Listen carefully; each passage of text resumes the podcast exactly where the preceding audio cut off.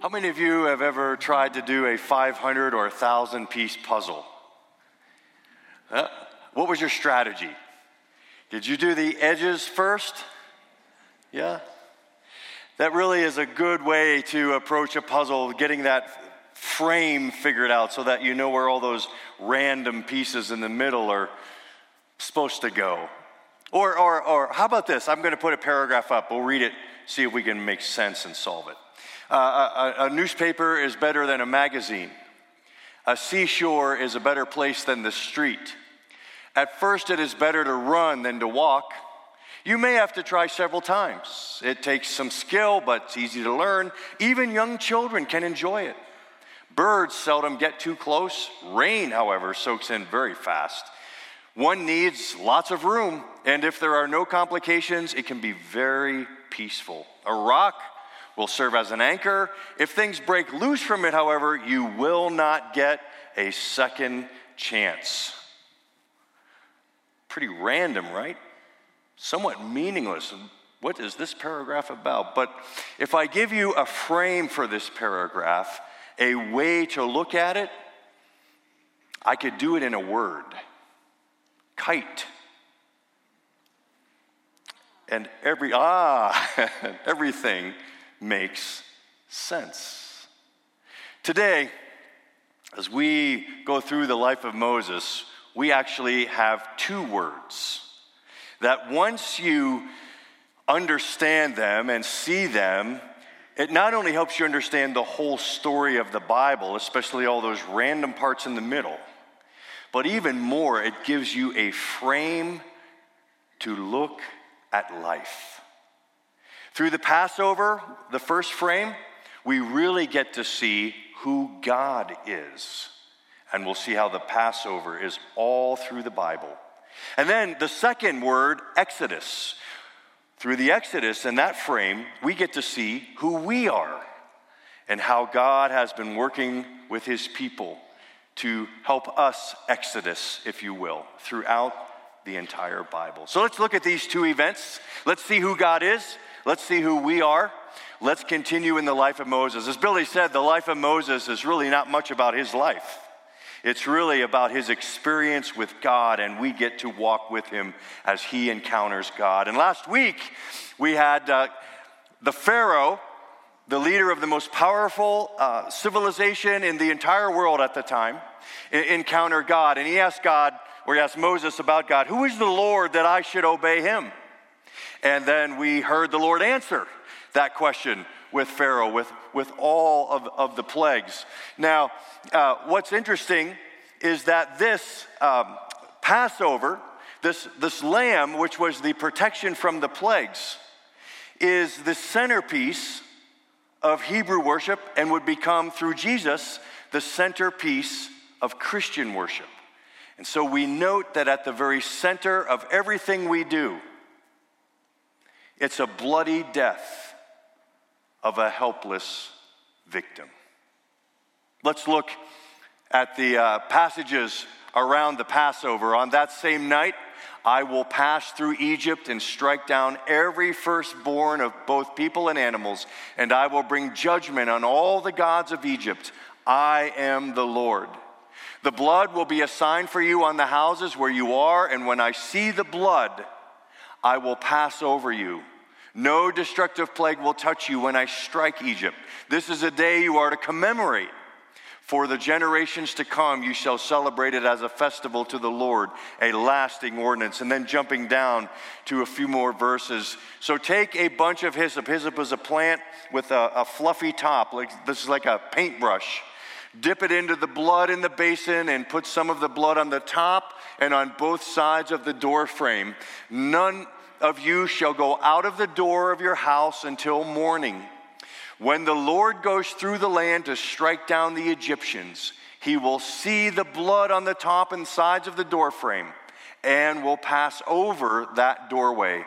And he will not permit the destroyer to enter your houses and strike you down. What's happening here in Egypt is that their, their wickedness throwing babies into the Nile, eh, oppressing large groups of people, ignoring the image of God. It's reached Nazi proportions. And God's had enough. And instead of waiting, as He does with most nations, to judge their sins on the day of the Lord at the end of time, he lets judgment fall on Egypt now by coming after the firstborn. Now, in a few moments, we're going to talk about the significance of the firstborn and what that means. But what I want to again point out is that what protects the people of Israel from the destroyer, the one who's going to knock the most powerful nation in the world to its knees, is Fluffy and Muffy, the lambs, the most mild, meek creature in the animal world. You are to kill it, take its blood, put it on the door frames, eat it, and wait till morning, and then walk out under the blood.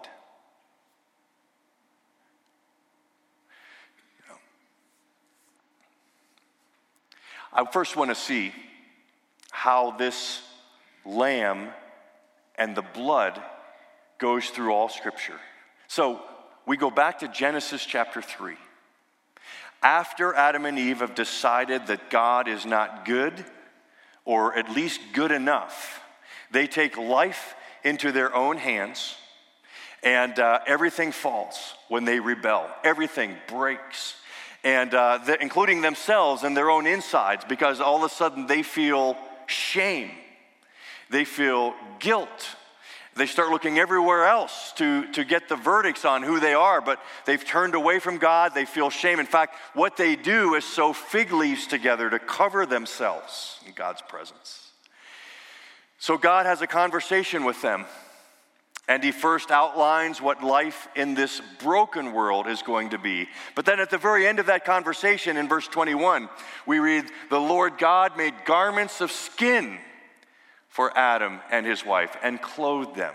Hebrews, commenting on this in the New Testament, said, For without the shedding of blood, there is no covering. So the earliest echoes of the blood of, of a lamb, of a covering, from blood is in the very earliest moments of a fallen world. And then we go to Genesis 22, uh, again, another difficult passage in the Bible, one that you'd never see on a Hallmark card. God just seems to have trouble fitting into Hallmark cards. Um, God asked Abraham to go and sacrifice, to give up his, his only, uh, his son, his, his son of the promise, his beloved Isaac. And um, again, we need to understand this story in light of what the firstborn, and God is asking for the firstborn. If God would have asked Abraham to kill Sarah, Abraham would have thought God had a demon and would have never done that. It's all about what the firstborn means in that story as to why Abraham was even willing. And by the way, we also know it's never going to happen. God is testing Abraham, we're told in the first verse we also know exactly what Abraham is thinking in this story. Hebrews tells us that he trusted God so much that he knew if even if he sacrificed Isaac to God, that God would raise Isaac back to life and keep his promise. All of this surrounding the story. But I think what I want to point out in the story for our purposes this morning is what you have here is a paradigm, is a, a model of God's approach with his people that he, as the Father, is going to be willing to sacrifice his beloved to help him up a hill and be laid on top of the wood. And then, after that, we come to the Exodus passage, our passage this morning. And I just briefly want to mention two things about the Exodus, or the, um, I'm sorry, the uh, Passover in Exodus. First, there is this idea of substitution. Forgive the bluntness of my language. But when the destroyer comes, every house in Egypt either has a dead lamb or a dead son. And if you don't have a dead son, it's because the dead lamb died for your family, in your place, for your sins.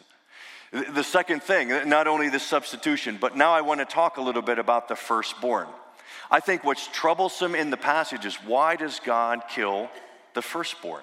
What is it with the firstborn? Here you need to take your 21st century modern Western American hats off because we live in a culture of radical individualism, and you need to go back to the culture of their day and enter a radical world of family driven culture where the only thing that mattered for you was the success, the reputation, and the, uh, the uh, uh, um, endurance of your family. And in the ancient world, the way your family would survive was that the firstborn got everything. In the ancient world, inheritances were not divided up between the other sons or the uh, other daughters. The firstborn got everything in the family. Why? Because to pass from generation to generation in an agrarian culture, you kept resources together. You kept everything collected. And the firstborn managed it, and he would pass it on to the next firstborn in the next generation. That is how the ancient family thought and worked.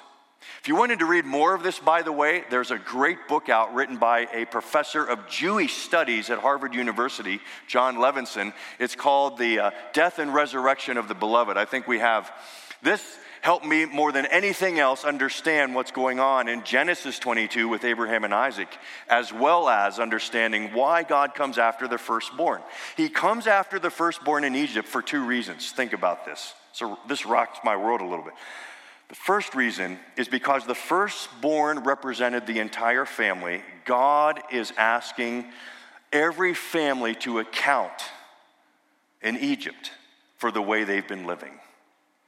The firstborn represents everyone. God comes after the firstborn because every family owed a debt to God for the way they've been living. And the way to call in that debt in that culture was to go after the firstborn. The second reason, and, go with me here if you would, I think this is in some ways a severe mercy. God would have been in the right to totally kill every person in Egypt for the way they've been living, the values that they've endorsed every person. Instead, he goes after the first person, firstborn, to satisfy his justice, to hold every person accountable, but to let, and in, and in mercy, let is Egypt survive as a nation. He could have killed them all. They deserved it. So you have the, the Passover with God coming for the firstborn to hold the entire nation accountable to him. And then we see this 1400 years further into the future at the Passover meal. Now, there were two shocking things about the Passover meal that Jesus led. The first is this Jesus acting as the presider, no doubt having Exodus 12 and 13 memorized, as every rabbi would have in that day. He's walking them through all the elements of the Passover meal. When he held up the bread of affliction, Normally, the presider would say something like this This is the bread of Israel's affliction. Our ancients suffered so that we could be free. But when Jesus, as presider, held up the bread, do you remember what he said? This bread represents my broken body. And in that statement, saying that my suffering now, my suffering, not the ancient. My suffering is your liberation. And then he held up the cup, and the same phenomenon there that this my blood is now the new covenant, the forgiveness of sins. That would have been the first shocking thing, is Jesus himself becoming the elements. And then the, the other shocking thing, and I have to confess to you, I had never realized until reading and researching this week, I'd never put this really together. 29 years old, and I'm still learning things. The other shocking thing about the Passover table that Jesus, there's no mention of a lamb. What would a what kind of Passover was this? You had the bread, you had the cup, but there was no lamb. And the reason that the lamb is not on the table is because the lamb is at the table. This was the night of nights, the central night in the history of the world when we would begin to understand that the one who would save history would be the Lamb of God who takes away the sin of the world. Indeed, now we come to the very end of the story. Again, seeing this frame the whole story, this idea of the Passover lamb. In Revelation, we'll just put the words, I'm not going to read it, but just tell it. Revelation, John hears uh, th- these words about who can open the scrolls and tell us how history is going to end, how the world's going to end, who has the authority, who has the power. And they weep because there's no one until one of the elders says, Look. Uh, and, and John is listening to the elders, and the elder says, there's the lion of the tribe of Judah. And it's very interesting the contrast here between hearing and seeing. John hears the elders say, It's the lion the lion of the tribe of Judah, he has the power and the authority to take history to its intended end. But when John looks, what does he see? The Lamb of God is on the throne with its throat slit and blood gushing. At the end of it all, it's a lamb on the throne, ruling the world and bringing it to its intended purposes. Christianity is this huge paradox that the world will be conquered not by force but by death, not by violence but by self sacrifice. And there you have the Lamb of God who takes away the sin of the world. Now, before we spend some time just sitting in that and reflecting uh, with a prayer, I just want to quickly mention some more objectives, uh, uh, that, objections that people might have to that. First, you know, if you understand that what saves the world, indeed what saves you and I as individuals, is the bloody death of a helpless victim. The first pushback you might have in that is wait a minute, if someone had to die for me, you're saying I'm not a good person? I'm not saying it. God says, There is none righteous, no, not one. Every family, every person owes a debt of sin to God. Well, I'm, I have issues with that. What's that saying about me? Well, can I go with you just for a, a, a, short walk on that subject. Let's, let's take God out of it. Let's be postmodern. Let's take moral absolutes out of it. Let's just say, as we live, that, um, you know, maybe we do things that might be called debt. So let's do this. Let's do this, okay? Let's put something around your neck that's a recording device. And let's have you wear it for a year. And that recording device will go on every time you say or think to yourself, that person should do that. Or that person shouldn't do that. And you have that on when you're driving. you, you have that on when you're comparing yourself to other people. You have that on at work. You have that on when you're watching television. You, you have that on, and it only comes on when you say that person should do that or that person shouldn't do that. First of all, how often do you think that thing would go off? Second of all, where does that idea of should come from? And last of all, do you think you could even live up to your shoulds? We owe a debt. To whatever God you do or don't believe in, to whatever moral values there are in the culture. We live with shoulds and should nots, and there's a debt. Think on this. And then it's not only that, that confers to everyone, yeah, everyone. But second objection I hear is, well, why can't God, when He looks at our debts and our shoulds and our should not, why can't He just say, oh, no big deal, let's get over it, let's move on? Pretend it didn't happen. Let's just turn the other way. Why can't He just forgive? Well, let's talk about that for a moment, shall we? The idea of forgiveness is, is even existing because God has created a moral universe when we begin to realize that we not only may have debts to Him, but we all may, may have debts to one another. So, this whole idea of should and should not and debts, it's everywhere in our lives. In fact, you cannot live without thinking about the idea of debts and forgiveness. Let me illustrate. Someone backs into your mailbox. Who pays? Either the person that backed into your mailbox or you. In property, in the world of property, somebody pays when a debt's been incurred. How about in the world of criminal justice? Who pays when there's been a wrong? Well, either the victim pays, or the criminal pays, or in some cases, the society pays. But somebody pays. But let's bring it down real personal here. How about in our interactions with each other and debts with each other, how about when someone hurts you with their words, says something to you that really hurts you? Somebody pays. Either the person pays, well, how does that person pay who said the words? Well, you make them pay.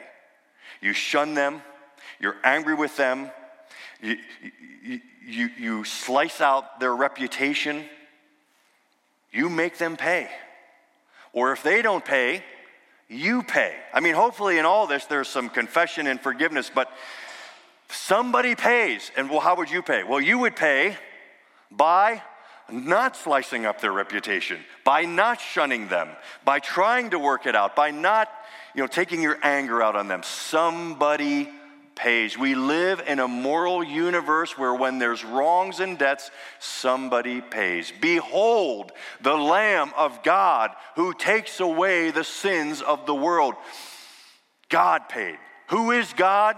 Who is this God that we can have relationship with him?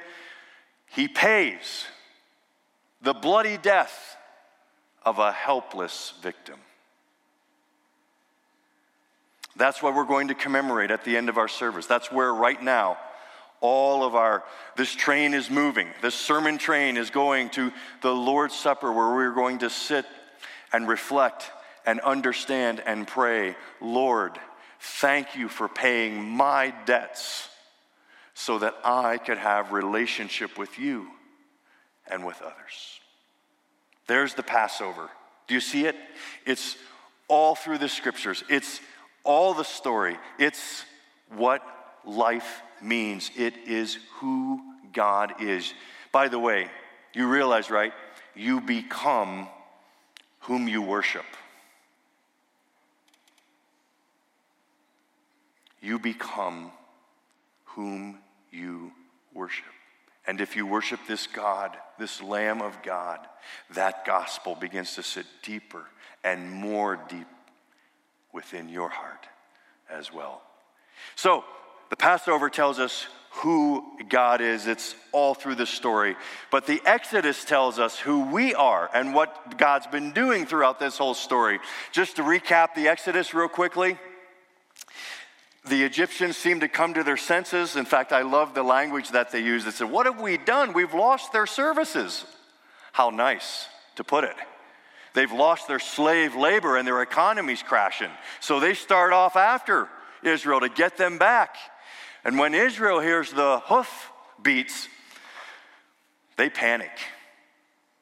They begin, and I love the way they, they talk to Moses, right? One of the most sarcastic questions in the entire Bible.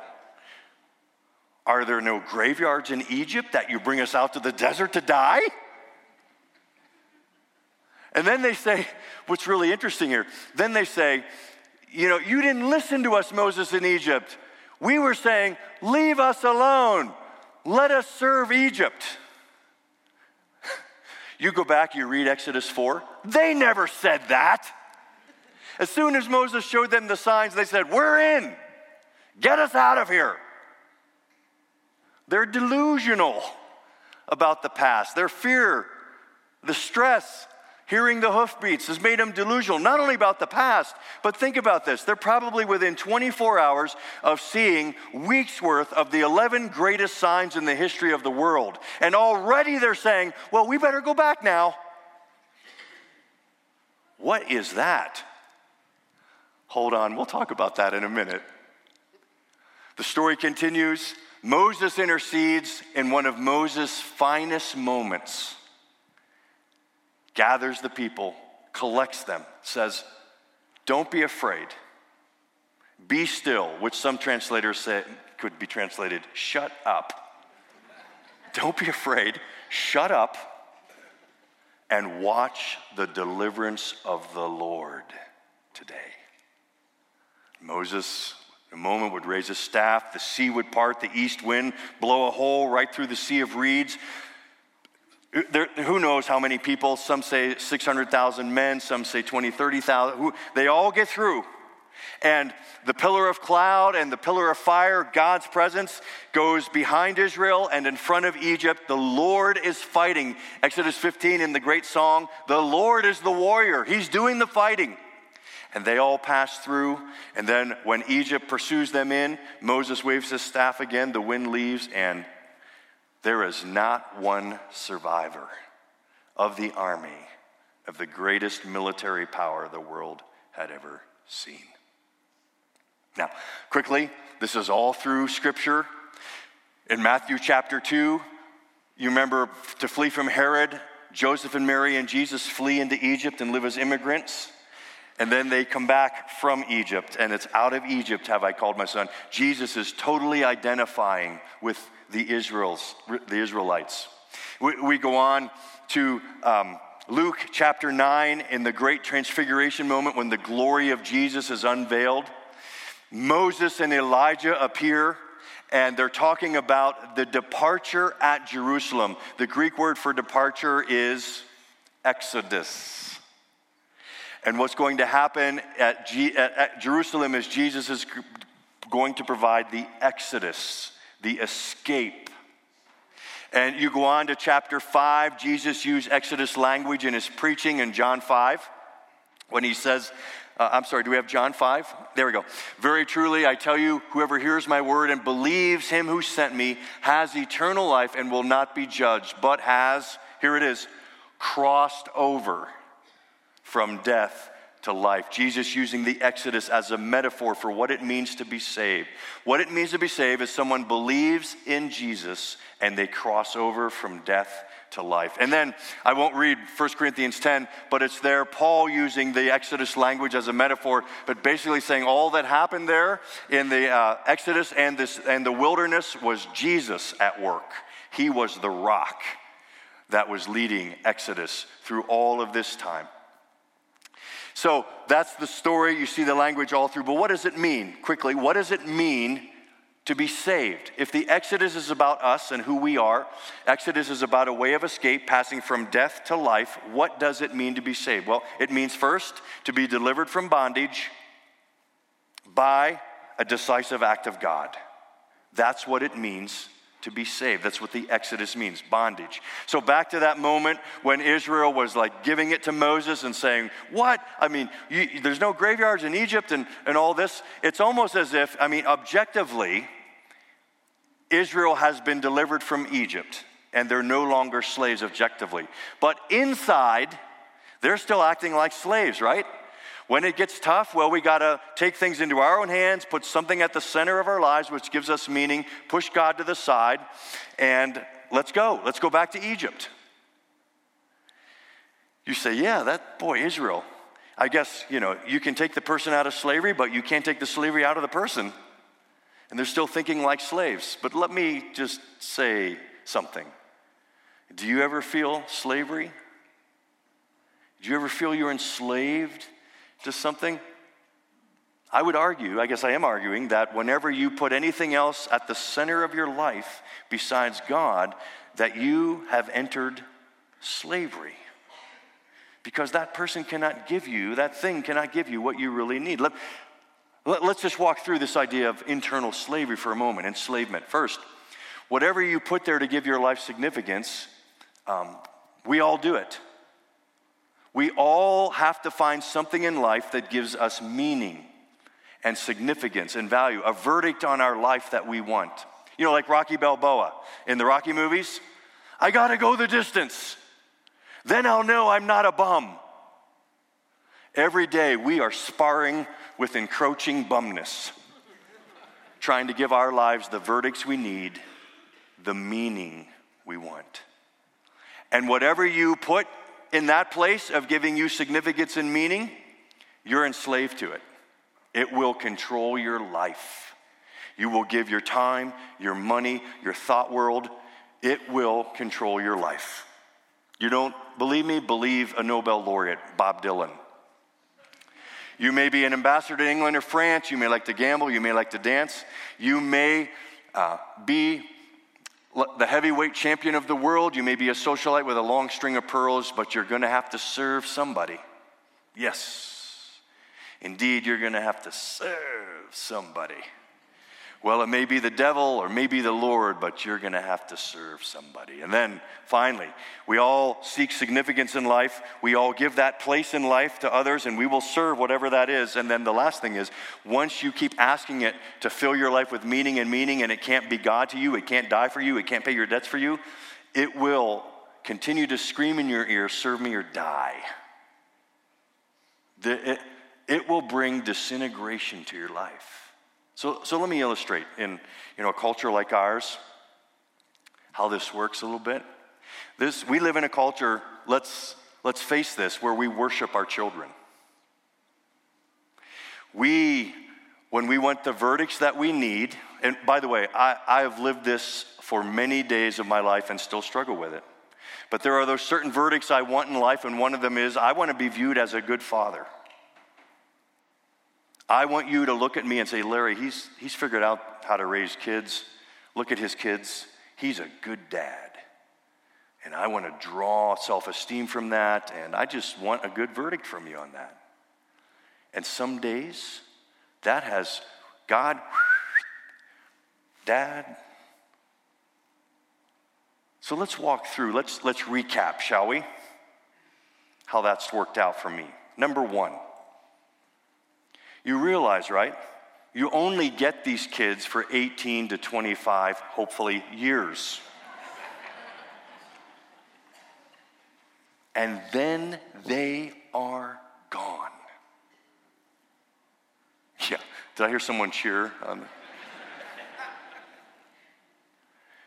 gone, and if you have not taken care of your marriage, not worked in your career. You, you've sacrificed other things so that you could be the dad and get the verdict you want. It's going to hurt when they go. I mean, it's going to crush you more than it should. Second thing, when you parent like that, when you get all of your self esteem from your kids and through your kids and by people seeing you as a good parent, you're going to crush your kids with unrealistic expectations. You're going to live your life through them. You're going to try to get things from them that no kid should ever be asked to give their parent. And then, thirdly, and most importantly, when you've put your kids as your God and you've lived for them, what happens when one of them goes off the rails? Your life will disintegrate. You, you can't take it. Not only because people say, oh, you know, look at, one, look at what his kid's doing, but even more, I mean, it will crush you. Now, don't misunderstand. I'm not saying that's not hard. I'm not saying that we're only as happy as our least happy kid. All of that's true. I mean, and all of that, this should be one of the priorities of our life. And yeah, we got to show up. I mean, we have to be good parents, but we don't have to be idol worshippers with our parenting. When our kid goes off the rail, you're still a good parent.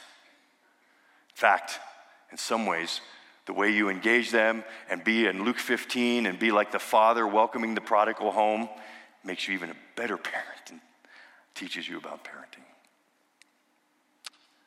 We're all enslaved to something. But through a great rescue act of God, we can be free.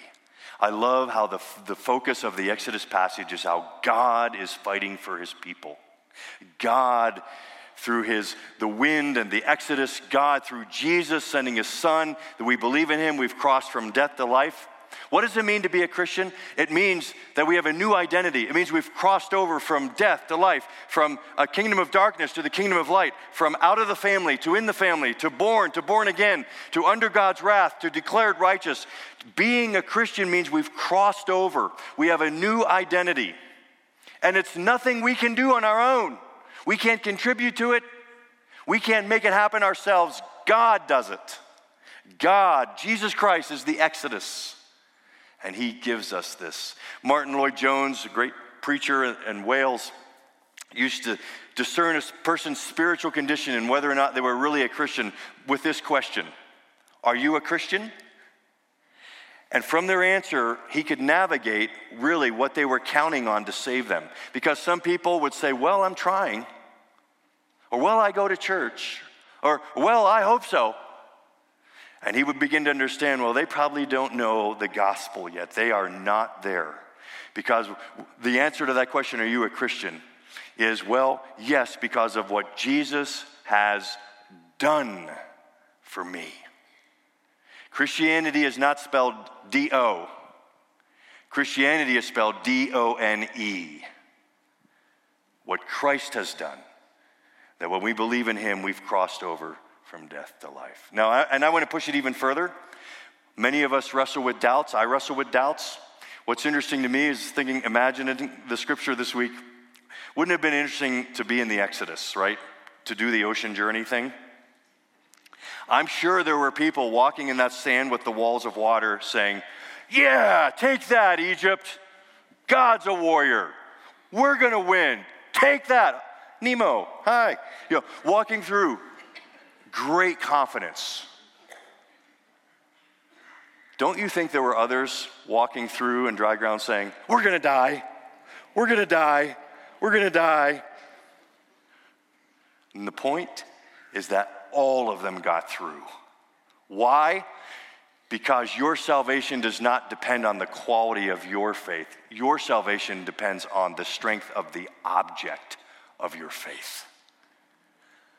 He has done it, He has accomplished it, and your life is hidden with Christ.